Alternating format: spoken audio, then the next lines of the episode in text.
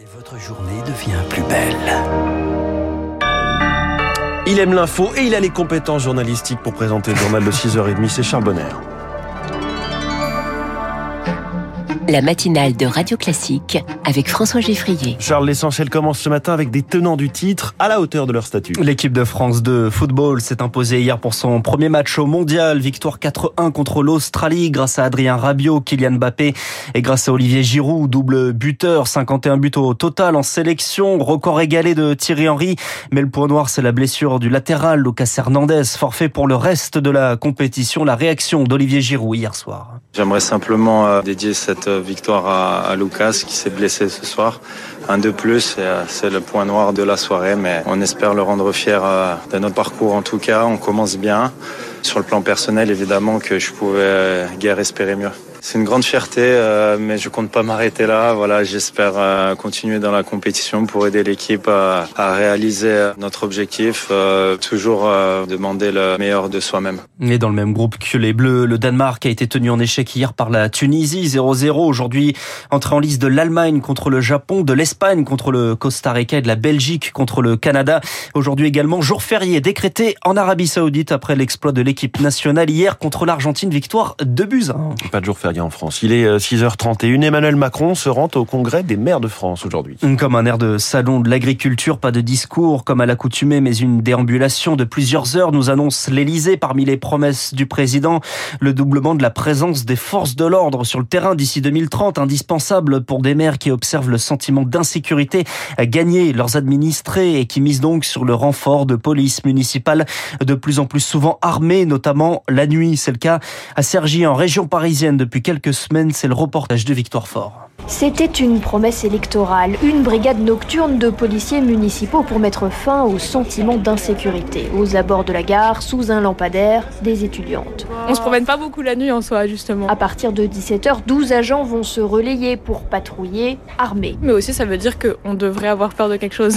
Je m'appelle Nicolas De Freitas, je suis le chef d'équipe de la brigade de nuit de Sergi. Bâton télescopique, lacrymo et un pistolet semi-automatique devenu une nécessité pour le policier. Une personne qui attaque un étudiant pour son téléphone avec un couteau, un policier municipal d'hier, sans arme, ne peut rien faire. Et cette arme, c'était aussi une condition sine qua non pour trouver des candidats. Jean-Paul Jandon est le maire socialiste de Cergy. Pendant trois mois, on a lancé un appel à candidature en disant qu'il n'y avait pas d'armement. Zéro candidature. Il manque 8000 policiers municipaux aujourd'hui en France. L'État a beau aider les mairies pour les caméras ou les équipements, la note est salée pour les communes qui font de plus en plus le choix de renforcer leur police. Il y a une compétition entre les communes et la compétition elle se fait bien évidemment sur le salaire. Le maire plaide pour former plus de monde car le risque c'est que les inégalités se creusent entre les villes plus ou moins riches. Le reportage de Victoire Fort, un millier de maires seront reçus ce soir à l'Élysée alors qu'hier l'Assemblée nationale a validé le projet de loi de programmation du ministère de l'Intérieur. Le texte prévoit 15 milliards d'euros de plus d'ici 2027 et le recrutement de 8500 gendarmes et policiers. Après la mort d'un agent du fisc tué lundi lors d'un contrôle, un hommage lui sera rendu aujourd'hui dans toutes les directions des finances publiques. À midi, une enquête pour euh, assassinat et séquestration est ouverte. Le parquet national financier va vérifier les informations du canard enchaîné sur Éric Ciotti. Des soupçons d'emploi fictif de son épouse, de son ex-épouse, démentis par le député des Alpes-Maritimes et candidat à la présidence du parti. De quoi agacer le président du groupe Les Républicains à l'Assemblée nationale, Olivier Marlex dénonce une justice qui s'invite dans la campagne. Au procès de l'attentat de Nice, les avocats des partis civils plaident aujourd'hui. Le 14 juillet 2016, 86 personnes sont décédées percutées par un camion conduit par le terroriste abattu ce soir-là par les policiers. Radio Classique, il est 6h34. Les baisses d'impôts et les aides ont permis une augmentation des revenus. 280 euros pour une personne, 600 pour une famille. Ce sont des moyennes, bien sûr, car les gains sont supérieurs pour les plus aisés que les autres.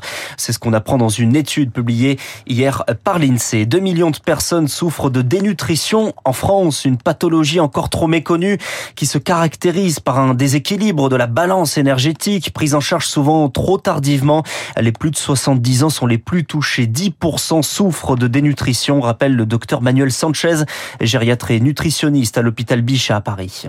Chez la personne âgée, c'est souvent une multitude de facteurs de risque qui peuvent être l'isolement social, l'apparition de problèmes de mémoire, on oublie de manger, on perd l'appétit. Ça peut être également aussi euh, une multitude de médicaments que l'on doit prendre pour euh, bah, des maladies chroniques, tout ce qui va concerner euh, les problèmes bucco-dentaires, hein, le fait d'avoir une perdu des dents, de pas avoir d'appareil dentaire adapté ou d'avoir des difficultés à déglutir. Ça peut être lié à des complications d'un accident vasculaire cérébral, par exemple. Bah, ça va très vite exposer au risque de dénutrition dans cette population. Propos recueilli par Rémi Pfister. Les Écossais veulent revoter pour leur indépendance. Le nom l'avait emporté en 2014, mais depuis il y a eu le Brexit. L'exécutif local veut donc organiser un nouveau vote en octobre 2023, ce, ce à quoi s'oppose le gouvernement central de Londres. La Cour suprême doit trancher, rendre son jugement aujourd'hui, alors que le parti indépendantiste, le SNP, appelle ses sympathisants à descendre dans la rue.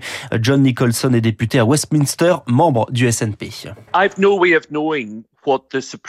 Je ne sais pas ce que va décider la Cour suprême. Bien entendu, la majorité des juges sont anglais et pas écossais.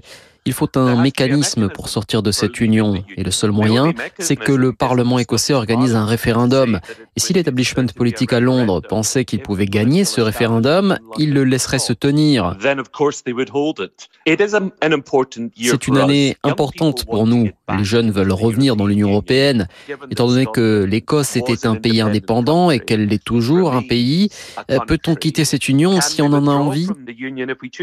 Le député John Nicholson et puis l'Agence spatiale européenne dévoile son budget aujourd'hui, mais surtout sa très attendue nouvelle promotion d'astronautes avec peut-être des Français. Ça fait penser à la liste des Bleus de Didier Deschamps. On, on l'attend euh, avec autant d'impatience. qu'il n'y a pas de blessés de dernière minute. En tout cas, chez les Bleus, il y a quelques Français.